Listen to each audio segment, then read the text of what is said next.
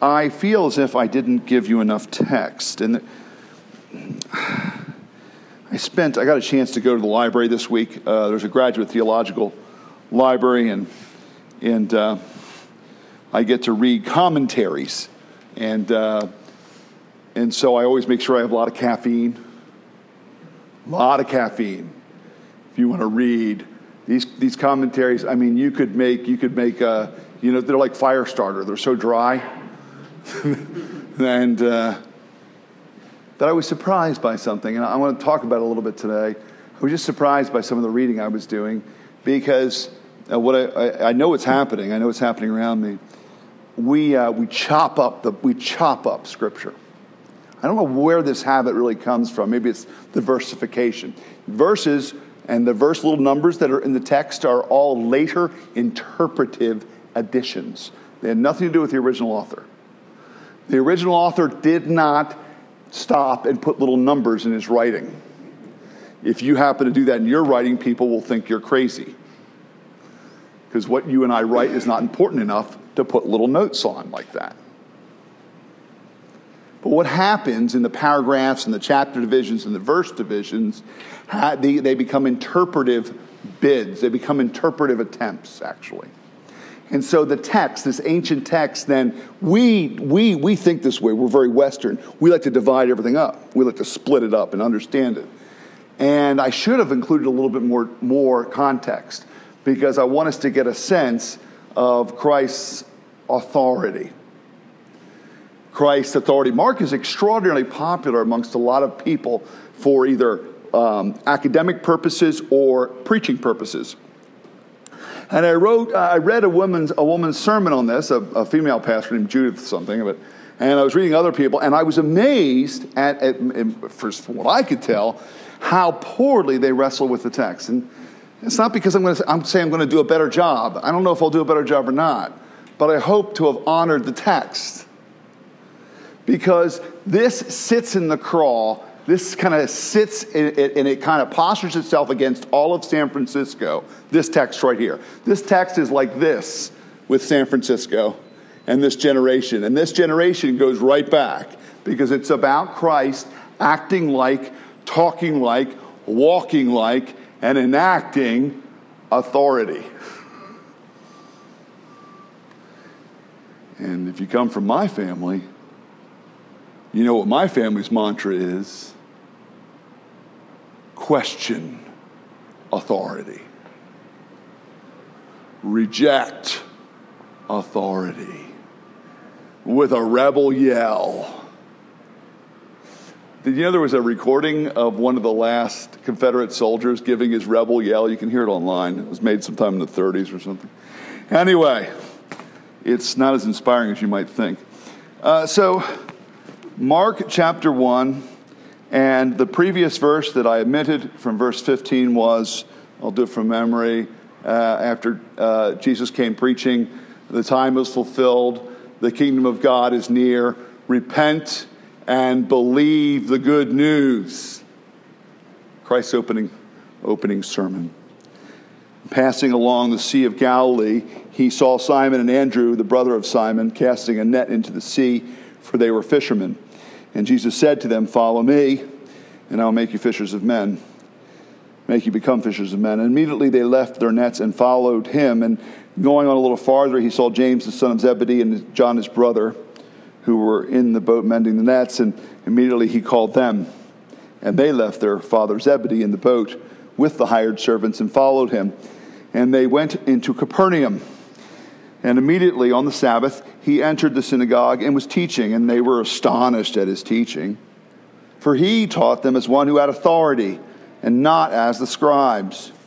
And immediately there was in their synagogue a man with an unclean spirit, and he cried out, What have you to do with us, Jesus of Nazareth? Have you come to destroy us? Or I know who you are, the Holy One of God. But Jesus rebuked him, saying, Be silent and come out of him. And the unclean spirit, convulsing him and crying out with a loud voice, came out of him. And they were all amazed, so that they questioned amongst themselves, saying, What is this? A new teaching with authority. He commands even the unclean spirits, and they obey him. And at once his fame spread everywhere throughout all the surrounding region of Galilee. Uh, after this, he goes on to Peter's, Peter's uh, mother, mother-in-law's house. She has a fever, and he, he goes in and raises her up, and her fever leaves her, and she serves them. Let's pray. I, wanna, I, I need to ask God to help us with this. Father, I ask for um, the presence and power of the Holy Spirit, uh, not merely in me as a speaker or as me as a person uh, teaching this, but, but in all of us, all of us, and, and uh, that you would be moving in such a way that you would cause us to respond to your authority uh, with life, and that, and that we would be able to, we would, be, we'd have life. And uh, Father, I ask for this, uh, forgive the sins of the one who speaks, for there's so many. And uh, we ask to see Jesus. In Christ we pray. Amen. In the name of this King. Amen. So, um, authority. Now, this authority concept is going to come up repeatedly, and it's going to come up, in fact, right in the next chapter, 2, verse 10. And he says, So that you may know that I have authority, the Son of Man has authority to forgive sins. Goes on. And it seems to be a very, very important idea. Uh, how many of you have read uh, Dune? Anybody read Dune? The masterpiece of science fiction. And only one enlightened human is here who has done that. Dune happens in some far flung future, uh, and it is a masterpiece of science fiction. It's amazing. It's influenced everything that's come since. Uh, they, have never been able to make a good movie of it. But one of the, uh, it, it, it, posits sometime in the future the coming of a Messiah. And the main character is that Messiah. He's named uh, Paul. And, uh, but one of, the, one of the things, one of the powers he has, which he is given, which he not just given, but he's trained for, is a psychological power. And it's very clever, but it's a psychological power called the voice. And when he is able, with the conditioning of his mother, he is able to, to say, to use what's called the voice, and it's a psychological trick to get people to just obey without thinking the voice.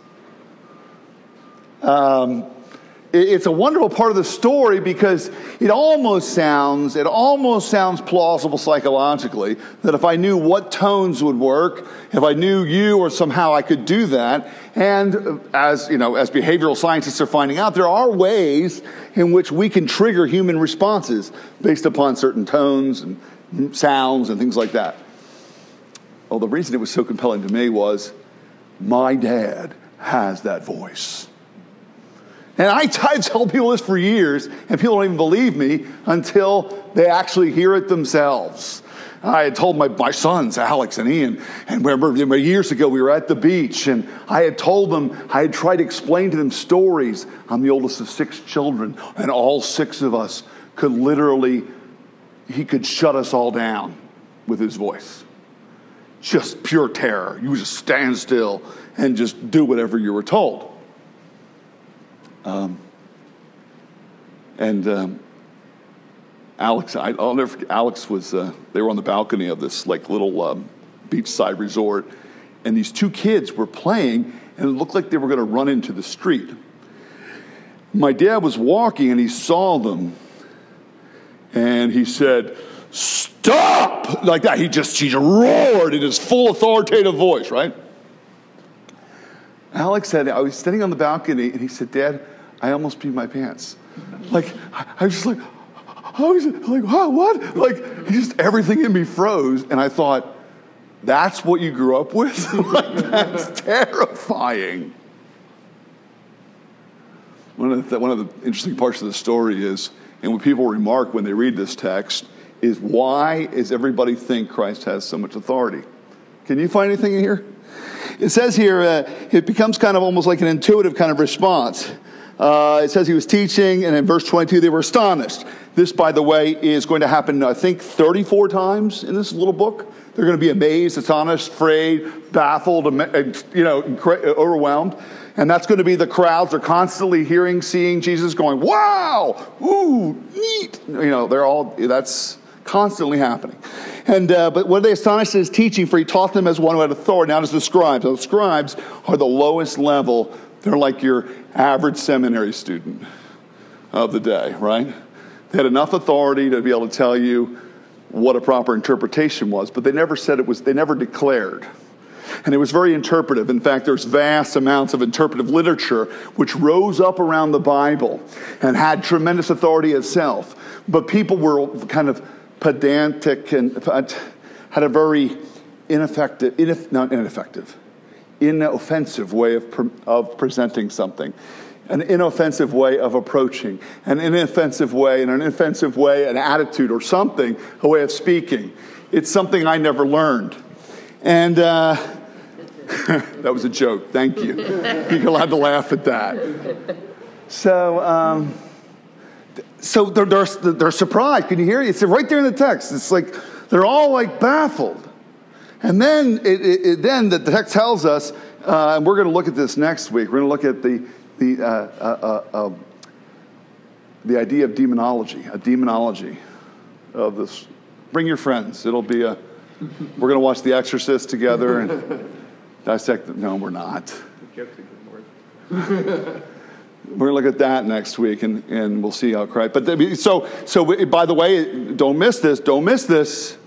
A demon is where? Where are the demons? By the way, they're in the church. It's an important point to remember.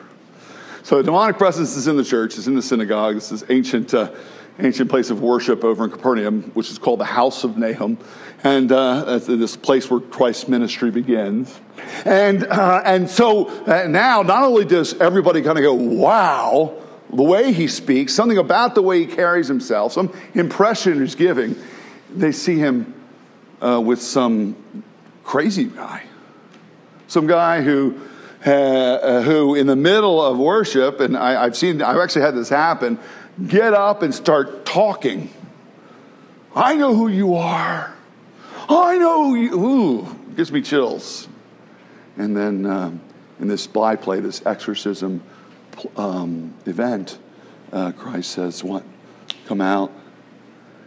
Now, what I was fascinated by in the in the exegesis of the commentaries was the question: Where does Christ's authority become visual in the text? Where is it? And I, I remember I was reading it. I was reading it, and these are these are some of the most famous commentaries and thinkers of the of the 20th century. And I'm sitting there thinking, you can't see it. Like, did you miss it somehow? Are you?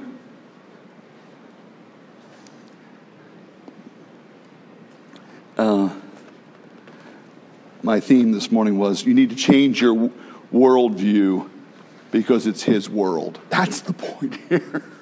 You need to change your worldview. You know why? Because it's his world. Now, you may not agree with my vision of Christ here, this textual vision of Christ. You may say in the end, you may choose to say, I reject this idea of Christ having this kind of divine authority, this divine presence, or this divine call. And you're free to do that.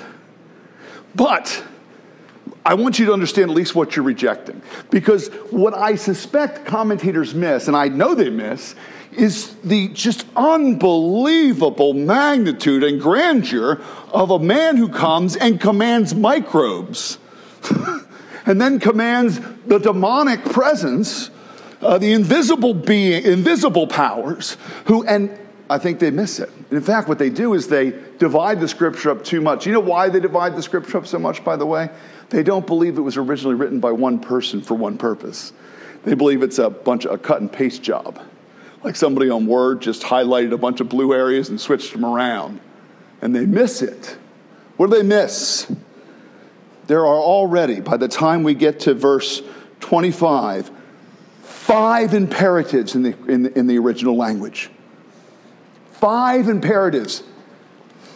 Five imperatives. Um, we don't have an imperative voice in, in, uh, in English. How, how, how, do I, how do I, especially verbally, give you an example, how do I verbally tell you, give you an imperative, a command? I have to do it tonally, right? I have to actually, I have to somehow, I have to either get forceful at the end of the word or I have to, I, go. You can hear it. Stand up. You know what I'm saying? Sit down. You can, you can hear it. We're cued to hear it. But it has to be interpreted. In the Greek, it's not interpreted. In the Aramaic, it's not interpreted.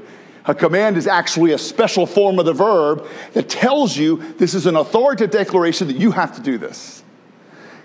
Christ has already, he already told them to repent. this is his message. Then he tells them to believe. What's his, what's his command to, the, to, the, to James and John and Simon and Peter? Follow. What's his command to the, uh, to the demons? Shut up. By the word, it's muzzle. Be muzzled. Be muzzled. And come out.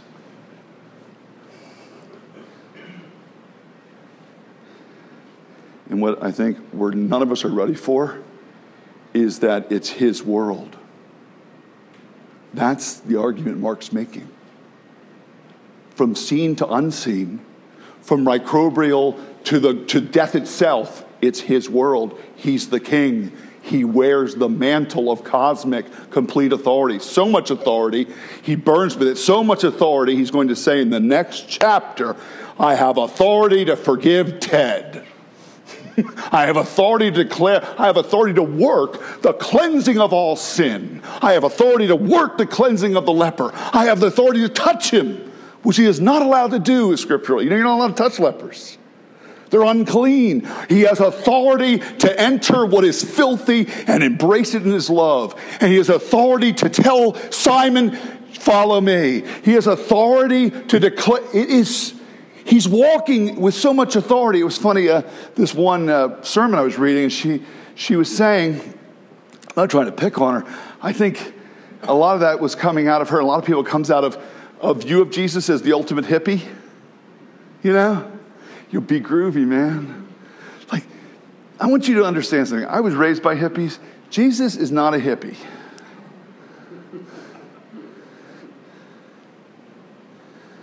No, in fact, nobody talks like this except the one who comes to love and forgive and bring new life to us.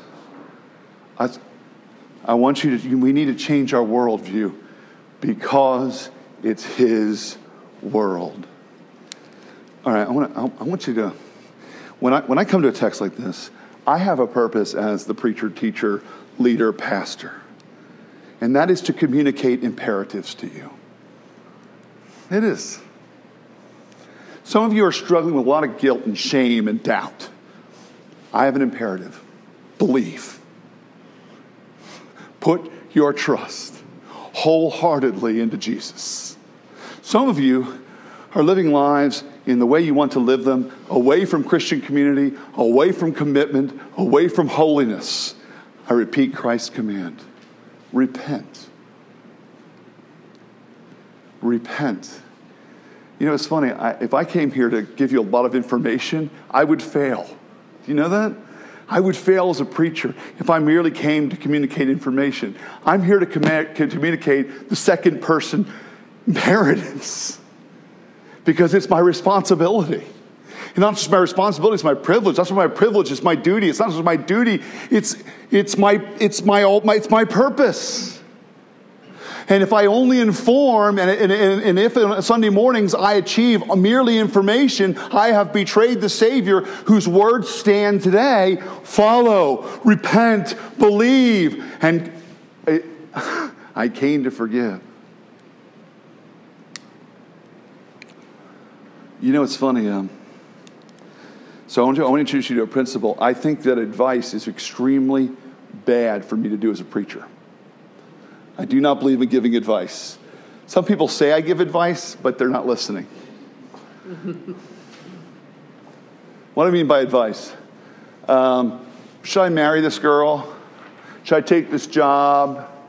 Uh, how should I, you know, the reason I don't do it, or should I vote for this candidate? Won't do it. You know why? God didn't give me that authority. And in fact, if I start telling you how to wear your hair, or how long your hair should be, or whether you should, you know, you know whether you should drink and chew and not go with girls that do, or you know whatever the whatever the old sayings are in terms. If I dilute my authority like that, what do I lose the authority to really call you to do? To follow the Lord Jesus Christ, all your heart, soul, strength, and mind. To give up all things for Him to surrender everything you are at the cross, to truly give and trust all of your sin to Him as, and, and, Him as the forgiver of sins with all His authority, to declare with authority the forgiveness of sins because of the cross of Jesus Christ and the power of the Son who comes to save and love and rescue as the Son of God with authority. You see, if I, if I choose to tell you whether Trump's an idiot or not, and you can't figure that out, I can't help you. But, but if I choose to, I'm joking. I'm totally joking, guys, really. I have no authority to tell you what to do in that regard. You know why? Because if I do that, I sacrifice a higher authority to call you to obedience, worship, love, and following the Lord Jesus Christ. And I, can, I don't want to ever step back from that. I don't want to meddle in these things. It's beneath the, it's beneath the gospel. It's beneath me and the purposes God gave me with these imperatives. And, I, and, and so I want to, so that's, I want you to know why preaching is the way it is. But what, what the purpose is, what, what the purpose is here today. You know, uh, it's funny, uh, Christ is paving a way too in this authority. He's paving a way in this authority to declare authority over death. He declared in the cross an authority that, that rests and takes Sarah's sin and, and, and, and takes its punishment. An authority then that, so that McLaren will rise again from death because so did the Son. An authority over death itself and all. And what we're going to do now, we're going to do in the next few weeks, we're going to look at the power of a prayer ministry for healing. We're going to look at, the, I think it's necessary. I think it's part of true ministry here in the city. A power over the demonic a power over uh, a power to save and touch that which is not touchable, you know, the people we don't want to touch or love. And the necessity of it, the, the way Christ is leading us, and that, that what you know what it becomes a power to? It becomes a power to love and serve, and a, a power to minister gospel love and serve. But I want to kind of I want to wrap this up with one uh, with kind of like my concern about authority. You know, uh, I was raised with the attitude question authority. Now, what I should have asked was, Dad, by what authority do you tell me that?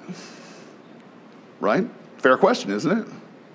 If you're told to question authority, you can say, okay, by what authority do you, uh, do you think, are you saying I should do that? And you see how it kind of unravels, right? It begins to intellectually unravel. It doesn't, it doesn't hold tight. And so, um, but what I'm really attracted by with all these imperatives follow, repent, believe, come out. Hmm, there's three responses to Jesus in Mark. Three of them. And one of them is the wow response.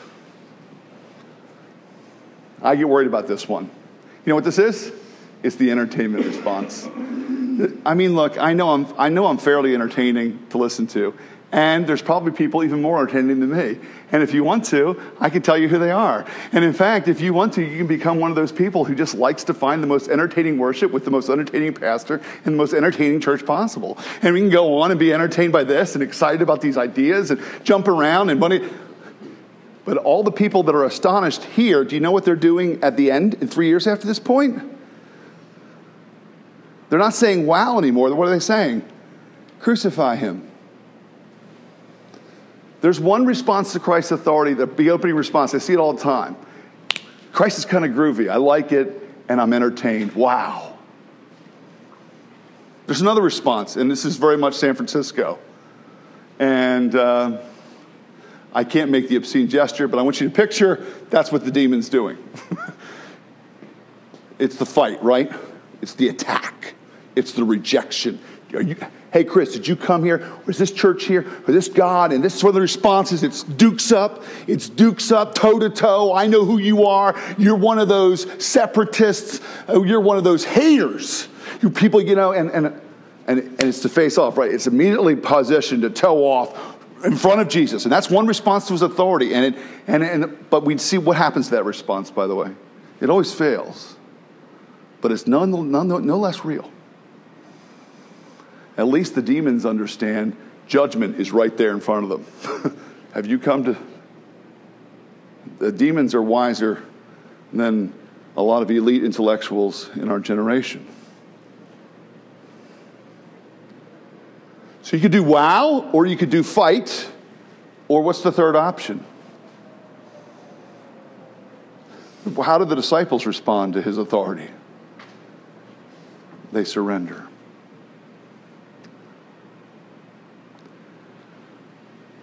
That's what this text is meant to put in front of your face. This Christ is walking and he, he's, he's declaring kingship and an ability to tell Madeline to repent. Seriously, he says it to her as much to me, as much to every creature and every person in the city. Same thing as you need to believe and you should follow. You have a choice. And you know which one you should do, right? We do, I know it's, you know, stupid. Well, my question really is which one do you find yourself doing? Are you fighting? Are you entertained? Or are you following? Are you fighting? Are you entertained? Or are you following? Let's pray.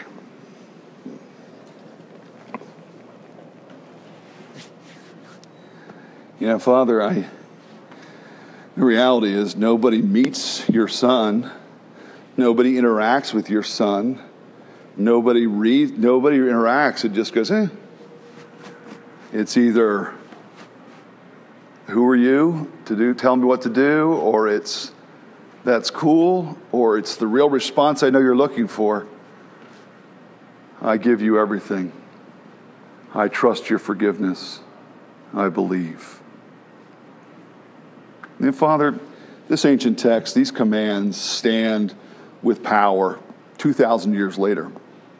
And power to bring us life and power to bring healing and joy into our lives. I pray that I pray for Holy Spirit power in this moment, in this hour, as we come to the table, as we respond. And thank you for your word in Christ. In Jesus' name, amen.